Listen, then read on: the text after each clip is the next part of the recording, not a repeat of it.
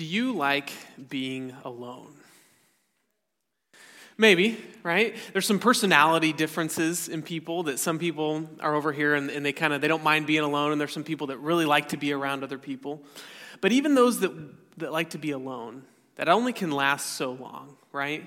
There's a point where you want to be around other people again. There's a point where you kind of you kind of snap and you go, "No, I need I need some people around me." Jill and I recently watched a show called Alone. And it's, it's actually kind of a, I don't know if you want to call it a game show, but um, it, it's a competition that they send these 10 people out into the wilderness, and whoever can survive out in the wilderness the longest wins half a million dollars. That sounds like a pretty good deal, right? And I remember as I went into it, I, as we started watching the first episode, I'm like, you know, I think I could do this. I mean, I wouldn't want to be away from my wife for that long, but, but I think I could do this. And as I watched, I slowly started to realize, no, I can't do this. It takes a lot of skill to survive in the wilderness alone. And this particular uh, uh, one that we were watching was, they were put out in the Arctic. So, literally, northern Canada, there's this big lake up there, and they scattered the 10 people around the lake, and they had to survive as long as they could on their own without any help, without anybody else helping them. So, over time, people start to start to get kicked out, start to leave, right? They start to give up. And uh, it's for different reasons. You know, somebody gets hurt, they hurt their leg, and you can't do much with a broken leg trying to survive alone in the wilderness. So they call on the sat phone and they get taken out, right? Uh, later on, you know, some people get sick. You eat, um, you eat some bad fish, and you don't want to be dealing with that, and so you, they, they, they leave.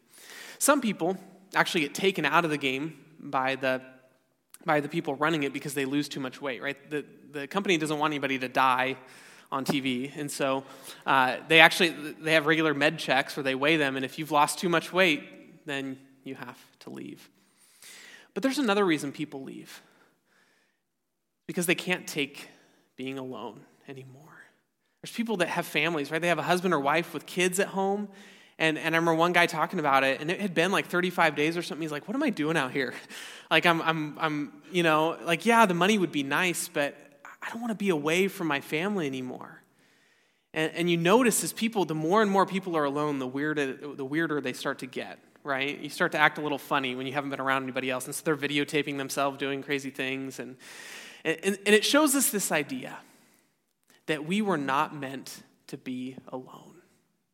And that's what I want to talk about today is this idea of community, this idea of togetherness, that we, we need one another. And this all fits into this bigger picture of this series that we've been going through, Essential Church.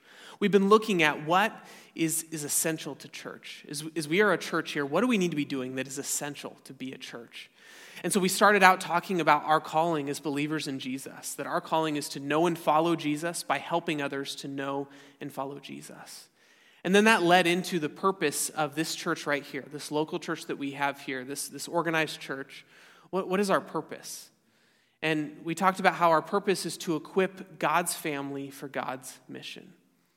The reason why we're here today, the reason why I'm up here preaching, is to equip you for the mission that Jesus has given you out of Matthew 28, right? To make disciples, to go to the people around you, bring them into God's family, and build them up as followers of Jesus. So we're here at church to get equipped to go do that mission. And it takes three essential things to do that biblical truth, obedient living, and Christ like serving. And so that's kind of the, the principal idea, but then, then we get down into the actual, like, day to day what kind of things do we do as a church to make sure that that happens? And Pastor Bob last week talked about Sunday worship. Sunday worship is an essential, a crucial part of getting equipped for God's mission. And he talked about all the things that the reason why we do this and what we do in Sunday worship that's important for that purpose of the church. And so today I want to talk about small group communities. The reason why we need to gather in smaller groups together to be equipped for the mission that Jesus has given us. But as we talk about small groups, I want to start by giving the reason why. Why community? Why is this important? It's easy to think, you know, our, especially our, our, our, American and especially Northwestern American attitude of, of doing, do it yourself, do it on my own. I don't need anybody else. I can do this. And yet, that's not what God's word tells us. We need people. So, why community? First, I want to look at, at a bigger picture of the whole Bible, the story of the Bible, that shows us why we need community. And then we're going to zoom in to a particular passage in Hebrews chapter 10 that shows us why we need community. So, to start out, let's talk about God. God Himself is a community. I don't know if you've ever heard somebody say that before because it's kind of a weird thing to say, but it's true, right? If you, if you believe um, the doctrine of the Trinity, then you believe that God is Father, Son, and Holy Spirit, that He is a community within Himself. We see this all the way back in Genesis when God talks about creating humans. Let us make man in our image, our likeness. We even see earlier this idea of God creating the heavens and the earth, and then distinct from God, but still God is the Spirit of God hovering over the waters. We see this idea developed throughout the Old Testament implicitly, but then in the New Testament, it, it's explicit, right? The baptism of Jesus, we see all three there the Father, the Son, and the Holy Spirit. And Jesus talks about his Father. He talks about sending the Spirit after him. The New Testament authors talk about this as well the Father, the Son, and the Holy Spirit. But it's not just a three in one God, there's more to it than that. And Jesus talks about this in John chapter 17 this beautiful prayer that he prays in front of the disciples to his Father. And a couple of the phrases he says in there he says, that they may be one as we are one. As, as him and the Father are one, that, that the disciples would be one. And then eventually that all followers of Jesus would be one. But he also says this in verse 24 of chapter 17 Because you loved me before the foundation of the world. It's not just a community, it's a loving community that God is. So, the very nature, the very character of God reflects this idea of community together. But what about us? Were we created for community? We go back to Genesis, and over and over and over again, God creates and orders the universe, and it's good. It's good. He creates animals, He creates humans, and it's very good. But then we get to chapter 2, verse 18, and there's one thing that's not good. Out of all he created that was good, there's one thing that's not good. It's not good for man to be alone. Now, we see this worked out immediately in, in, into marriage, right? This husband and wife coming together in marriage. But it continues on after that as well. The first commission that is given to Adam and Eve is to be fruitful and multiply, to have kids, and they'll have kids. And then these people will be this community together. We were made to be together. This is reflected in, in Israel. Abraham, who was one person, but he wasn't just chosen to be one person, right? He was chosen to give birth to a nation, right? That from him and his wife would come descendants as numerous as the stars, and that this would be the nation of Israel, whom God would reveal himself through to the world. And it is a people, not just a person, but a people and a people that are organized into tribes and clans, families together. This continues on even to when we get to the church. We get this picture of the church very early on after Pentecost. The Holy Spirit has come, 3,000 people are saved, and then we get to this description at the end of Acts chapter 2 that shows us what the church, the early church looked like. And they devoted themselves to the apostles' teaching, and to the fellowship, to the breaking of bread, and the prayers. And awe came upon every soul. And many wonders and signs were being done through the apostles. And all who believed were together and had all things in common. And they were selling their possessions and belongings and distributing the proceeds to all as any had need. And day by day, attending the temple together and breaking bread in their homes, they received their food with glad and generous hearts, praising God and having favor with all the people. And the Lord added to their number day by day those who were being saved. You see this picture of the early church, people eating together, right? They're, they're, they're hearing the apostles' teaching. They have this fellowship together. They're eating together. Um, they have all things in common. They're selling their possessions and providing for each other. They're going to the temple together. You see this togetherness or this community that the early church has. And we see it throughout the rest of the New Testament as well. Paul, the rest of the New Testament is a bunch of letters written to churches, right? And even the ones that were written to individuals like Timothy and Titus were meant to be read to the whole church. This idea of, of this community of Jesus followers, not just individual Jesus followers, but community of Jesus followers. And when I say community, what do I mean by that? That's a broad word that can mean a lot of different things. And so, just to, just to make sure we're on the same page, when I say community here this morning, I'm talking about a smaller community. Not like a neighborhood or a city community, but, but that smaller, small group community that's together. That idea of koinonia, the Greek word, we, we often translate it as fellowship, but the sharing, participation, this togetherness. That's what I mean when I say community, and that was the community of the early church. Even in the midst of, of writing letters to a church in a whole city, there's also, we see these house churches, these smaller groups of people meeting together that have faith in Jesus, growing in their faith in Jesus together. So, uh, we see this idea of community throughout the Bible. This is an important part, right? And this is a way of saying, well, the Bible tells us that community is important, so we should do it, right? But there's more to it than just that. And as we get into Hebrews chapter 10, we're going to see a couple verses there that show us why God has created us for community and why having community together is so important for our walk with Jesus. And so let's go to, to Hebrews chapter 10.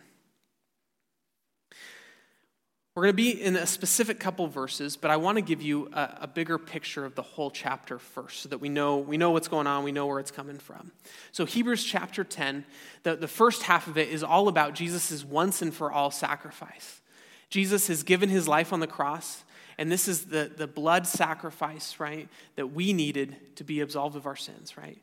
To be forgiven of our sins, we needed Jesus once and for all sacrifice. So he talks about how that sacrifice and, and talks about, connects it to the sacrifices of the Old Testament. But it's this idea, it's this gospel message, the good news of Jesus' life, death, and resurrection. Because Jesus died on the cross for our sins. Then we get to verse 19.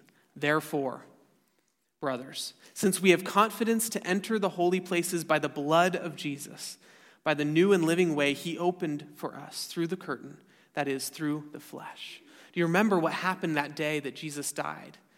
When he died, there was an earthquake, and the veil that separated the presence of God in the temple from everyone else was torn. Jesus made a way for us to be in the presence of God once again. That's what he accomplished there. And so that's that that's the context that we're getting in here. Okay. Because of that, now, this is what we're going to do. There's three phrases here, three lettuce phrases. You could call it the Christian salad, okay? uh, but it's not, don't get confused. That's just to help you remember. It's not let us, it's let us. I don't know. I thought it was funnier, apparently, but so these three let us phrases. We're going to start with the first one in verse 22. And these are all leading toward this, this one that's going to be all about this community that we need. So the first one in verse 22 says, Let us draw near with a true heart in full assurance of faith, with our hearts sprinkled clean from the, an evil conscience and our bodies washed with pure water. Because we've been washed, because we've been cleaned, now let us draw near to God. I mean, this is what it's all about, right? Jesus died on the cross so that we could be one with God again, so that we could be in relationship with Him again. So, if, if Jesus has died for our sins, what do we do? We draw near to God. And then the second one comes in, in verse 23. Let us hold fast the confession of our hope without wavering, for He who promised is faithful. Hold fast the confession of our hope without wavering. Hold on to what you believe. And I think this is important as we draw near to God. Because drawing near to God is a fearful thing to do. What I mean by that is every time you hear about somebody in the Old Testament that finds themselves in the presence of God, apparently it's really terrifying. And they just assume that they're dead, right? Okay, I guess I'm dead. Um, it, eh, being in the presence of God, as, as sinful human beings, that doesn't work. We can't do that. The holiness of God, because of the holiness of God, we can't do that. And so, as followers of Jesus now, as we draw near to God, hold on to what you believe. And what do you believe? You believe that Christ died for your sins. It's important to keep remembering that as you draw near to God, because it can be a fearful place to come into the presence of a holy God. So remember what Jesus has done for you, that you can have confidence to enter that holy place.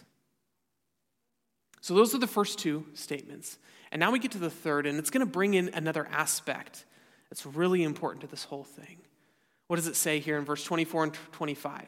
And let us consider how to stir up one another to love and good works, not neglecting to meet together, as is the habit of some, but encouraging one another, and all the more as you see the day drawing near.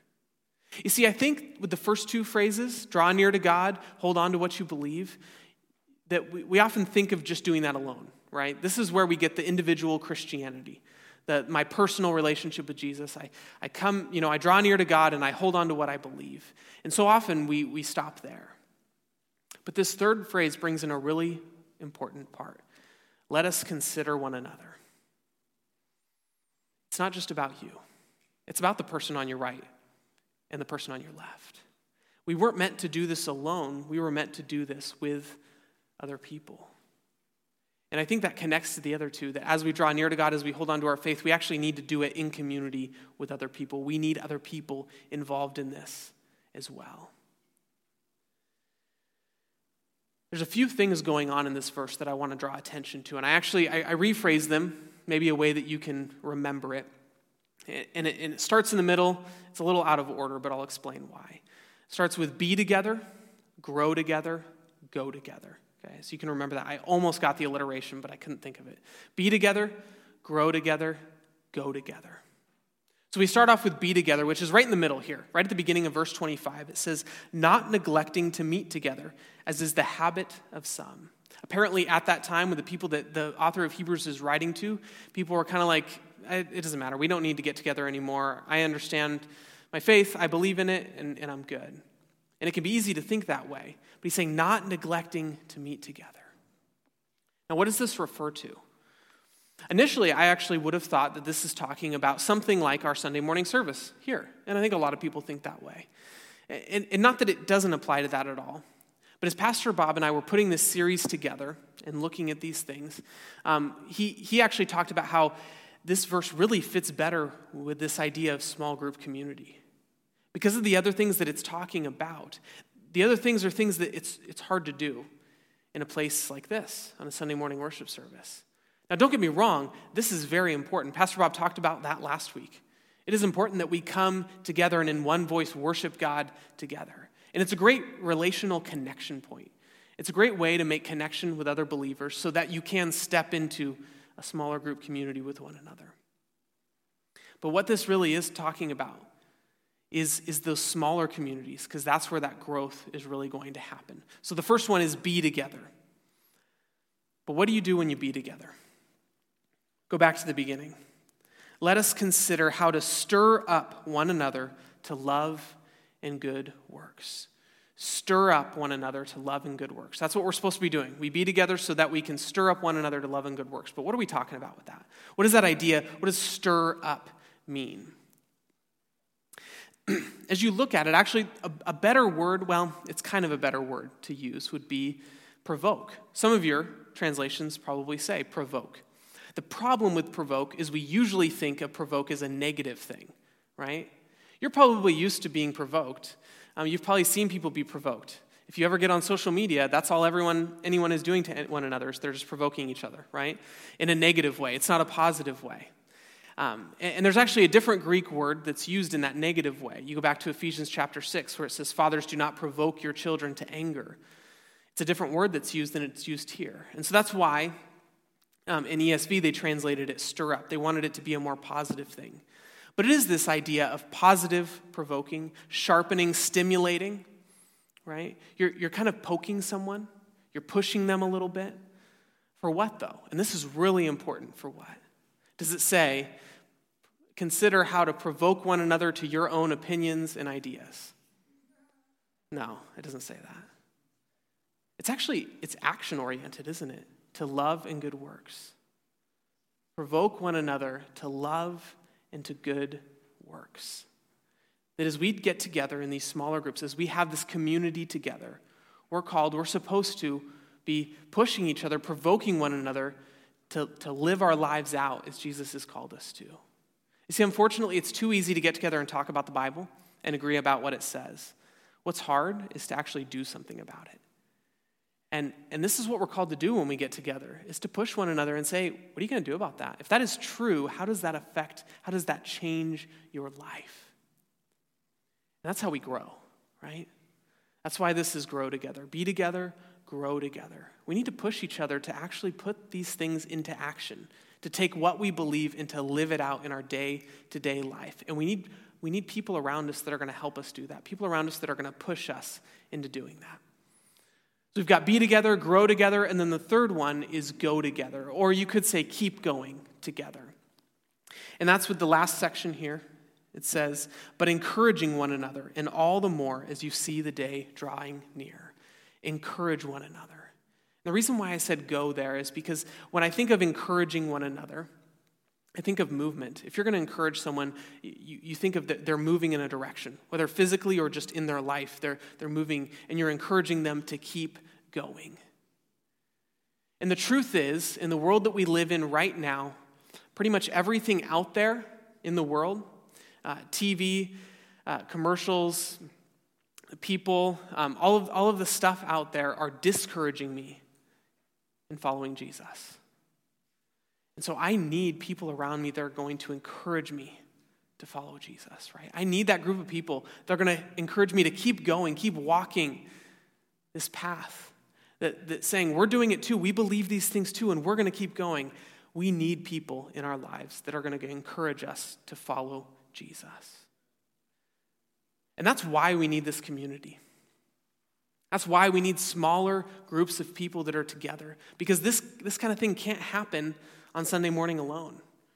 We need it to happen in these smaller groups of people that have relationship with one another, that you can push one another to love and good works.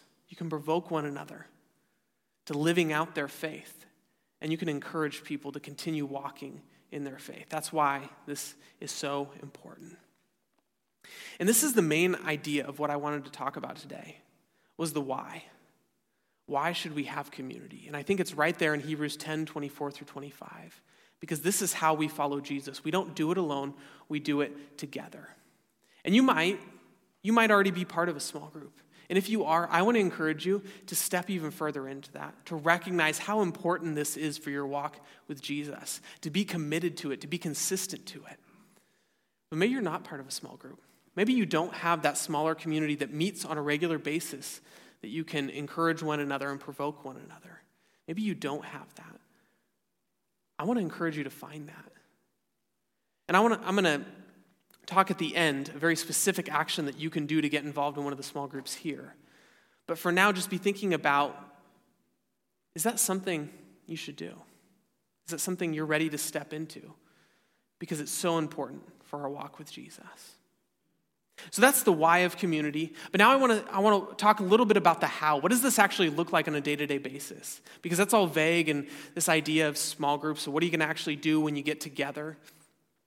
So there's a few principles that I want to talk about. These are a few um, descriptions, characteristics of what a small group should look like. The first is relationally focused. The whole big thing about community, right, is this relationship that we have with each other. And so it should be relationally focused. So, to give you an example of, of what not to do, is um, over here, let's say you've got this, this Bible study. I'm not saying Bible studies are bad, but think about a Bible study that's very focused. It's almost like a Bible college class. You just get together, you talk about the Bible, and you leave. Now, to some people, that sounds good, but you're missing something there, right? It needs to be relationally focused. There needs to be that element of getting to know each other, of encouraging, right? Of, of finding out what's going on in their lives, of, of sharing a meal together. Those are important aspects of this relationally focused small group. On the other end, though, it does need to be biblically centered. If you're just over here getting together with your, your buddies for Monday Night Football and calling that a small group, I don't think that works, right? You can do that, that's fine, but don't call it a small group. It needs to be biblically centered, right? We're growing in our relationship with Jesus. We need to be focused on God's word. So, relationally focused, biblically centered. There's actually a tool that connects to, to this whole thing that I want to share with you really quickly. It's one that we've talked about a lot with our small groups, and it's the five W's. So, with the five W's, it starts with welcome. Welcome is that idea, that relationally um, focused idea, right? You're, you're welcoming people in, people in, you're eating together, you're sharing each other's lives, you're getting to know each other. It's, it's relationally focused. So, welcome. The second is worship. And that doesn't mean that you have to sing songs together, but what it means is that your, your posture, this, the posture of your small group is one of worship to God. That you guys are, are vertically looking up, saying, This is an act of worship to God when we come together in a small group. The third is word.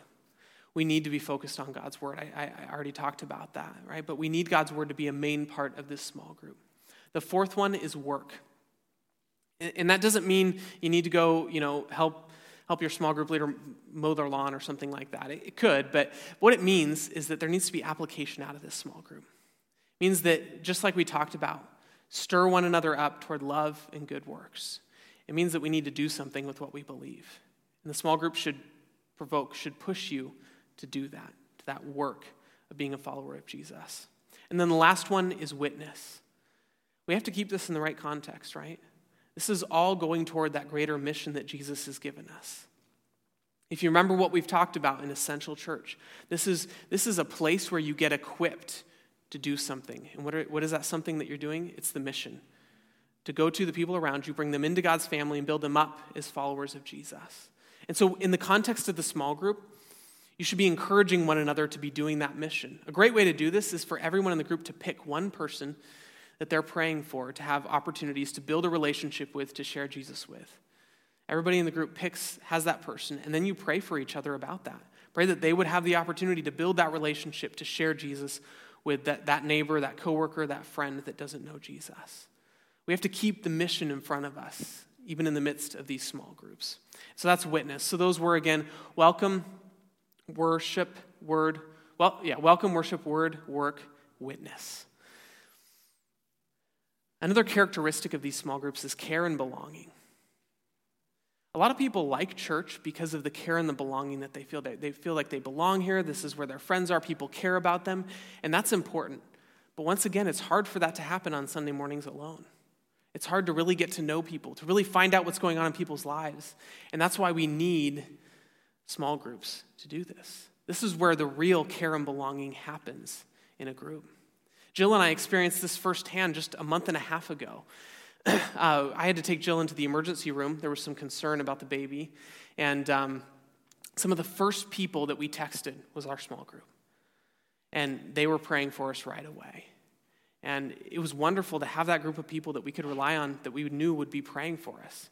And ended up, nothing was wrong, everything was fine. Um, and maybe you could call that a coincidence, or maybe that was because they were praying for us. And God works through prayer right? And so it was great to have that smaller group community that would pray for us in the midst of that and, uh, and would follow up afterwards. How are things going? Can we bring you a meal? Can, what's going on? That kind of stuff. That only happens in those smaller group communities. And the last characteristic here is support and encouragement. We already talked about this in Hebrews chapter 10, right? Encourage one another. In a world full of discouragement to follow Jesus, we need encouragement to follow Jesus. And a small group can help you do that. And you can help others in the small group to do that as well. So, this is, is kind of the principal idea of what a small group looks like. But there's a few things I want to add in the end. With a small group, it needs to be small. So, your small group of 50 people doesn't work very well, right? It, probably 15 or less. You get much over 15 and people get lost and, and they miss out on that care and belonging, that support and encouragement. They miss out on the provoking, right? So it needs to be somewhat small. Another thing about small groups is that they're not necessarily easy. A lot of people look at this as a, as a night out with their friends, this will be great. And then after a few weeks or a couple months, they give up because it's not what they thought it was. They're not enjoying it like they thought they would. But it's not just about you enjoying it. I certainly hope you enjoy your small group, but sometimes it's hard. There's weeks where you don't want to go. There's weeks where just everything's falling apart. You're tired. Maybe the kids are a mess. And the last thing you want to do is go to your small group. But there's two things to remember there. Number one, it's not just about you. You have to remember what you contribute to the group when you're there. People need you there as well to be a part of that group. And that's, that's so important for you to be there. But the second part is that when you're having a really rough week, that's probably the exact place that you need to be. You need those people that can support and encourage you, that can, that can provoke you to keep walking with Jesus and living out your faith.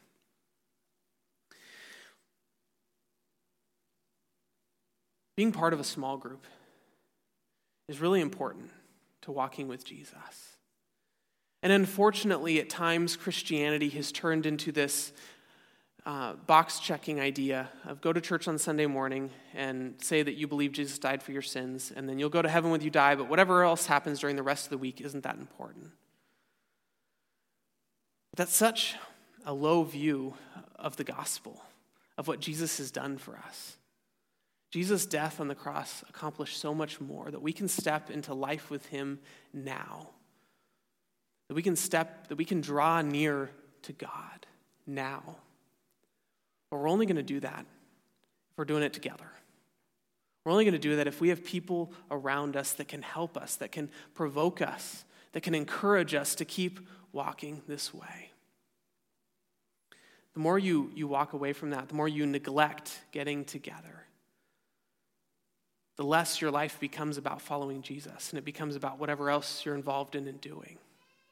We need people around us, we need community we need that group that's going to help us to follow Jesus together. And I'll be honest with you guys, I don't have this perfect small group.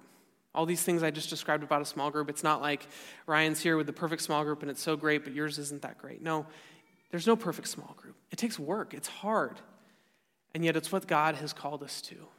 It's the design that God had for, for following Jesus, was to do it together as a group. And so I want to encourage you to do that. If you're part of one, step into it even more, be consistent, right? Contribute to it. Know how you can be involved and how it's helping other people. That's so important. If you're not involved in a small group, we actually made this very easy for you. There are cards on the back table behind the last pew that you can fill out to get connected with a small group. Fill one of those out. We'll get you connected with one of these small groups, and you can start that, that journey that I've talked about this morning. Maybe you're not sure, maybe your schedule's crazy. At least do this. I talked about it last week during the announcements. We have an option on that card of, of a Thanksgiving dinner. Maybe you're not sure about joining a small group right now. At least sign up and get together with some people in the church for Thanksgiving this year. And you might get a little bit of a taste of what God has called us to in that community with other believers. So, let us consider how to stir up one another to love and good works, not neglecting to meet together, as is the habit of some, but encouraging one another, all the more as you see the day, that day, approaching. Let's pray. Father, we thank you for all that you've done for us. Through your son's sacrifice on the cross, that we can draw near to you, that we can draw near to your presence, that we can be with you and have a relationship with you again. And Lord, I pray that we would do that. Pray that we would draw near with that confession in our hands, Lord, knowing what Jesus has done for us, remembering that constantly. But Lord, I pray that we wouldn't do it alone.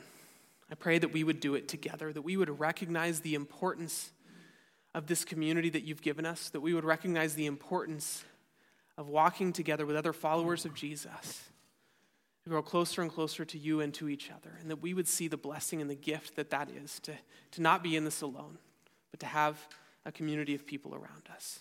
In your name we pray, Jesus. Amen.